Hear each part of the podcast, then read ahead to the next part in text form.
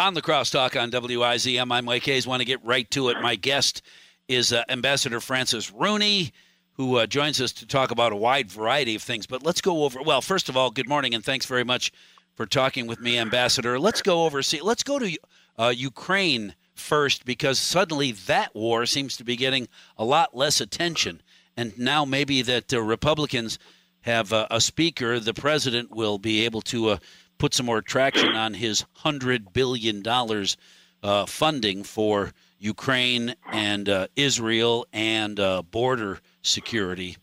Uh, what's going on in Ukraine? Are, are we still fighting the good war over there? Yeah, I think I read something the other day that uh, actually the Ukrainians are doing better than they were. There for a while, Russia was pushing them back, but I yeah. think they're within 20 miles of the Russian border now. Why is it so important that the United States keep, continue to fund that war. Is the rest of the world ponying up as well?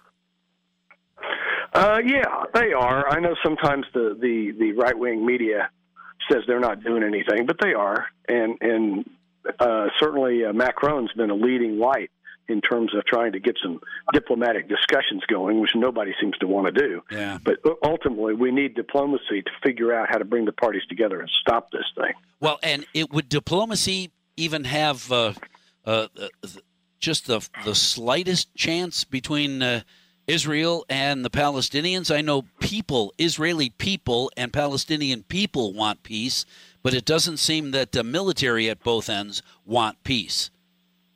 Well, I think the Israelis do. I think the problem is these these terrorist groups, Hamas, Hezbollah, ISIS, Islamic Jihad, etc., uh, are uh, hell bent on killing Israel off. Yeah. They they live their religion to the letter, which says basically kill everybody that's not an infidel. That is an infidel. Right. Uh, does it bother you at all? I've I spoke to a number of people earlier this week that are concerned that at some point you keep poking uh, Israel in the eye, and they're going to say, you know what, enough is enough.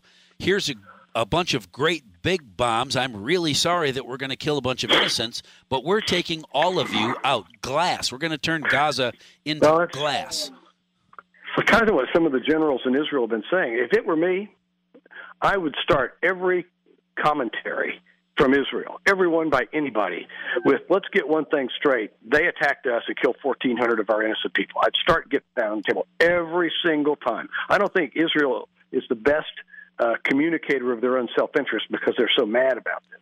Right. They ought to be mad, but they ought to yeah, every time say, "Remember, they attacked us, First. killed 1,400 of our innocent people." Now let's talk about the next thing. Right. They attacked. They attacked us first. They started it. So, and yeah. I have heard uh, Netanyahu say they started it.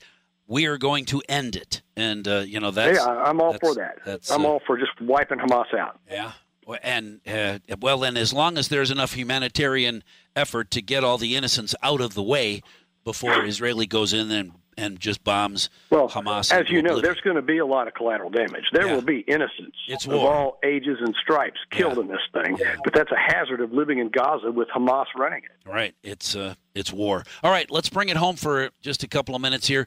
Uh, Republicans finally have a Speaker of the House. And what was your first thought?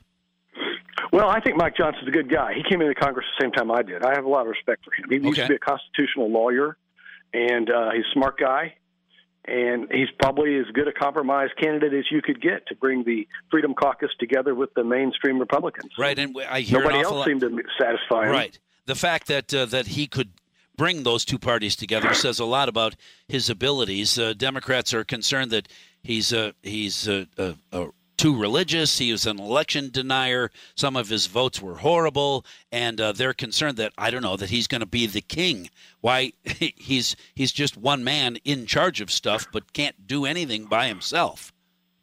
Well, and really can't do a whole lot anyway. We given the four or five seat majority that the Republicans have, and the the uh, requirement to that to accomplish anything, you either deal with the Democrats the way Boehner did, or you try to deal with the Freedom Caucus the way uh, Ryan and uh, McCarthy did. Either way, you're going to have to cut some kind of deal that half the people aren't going to like.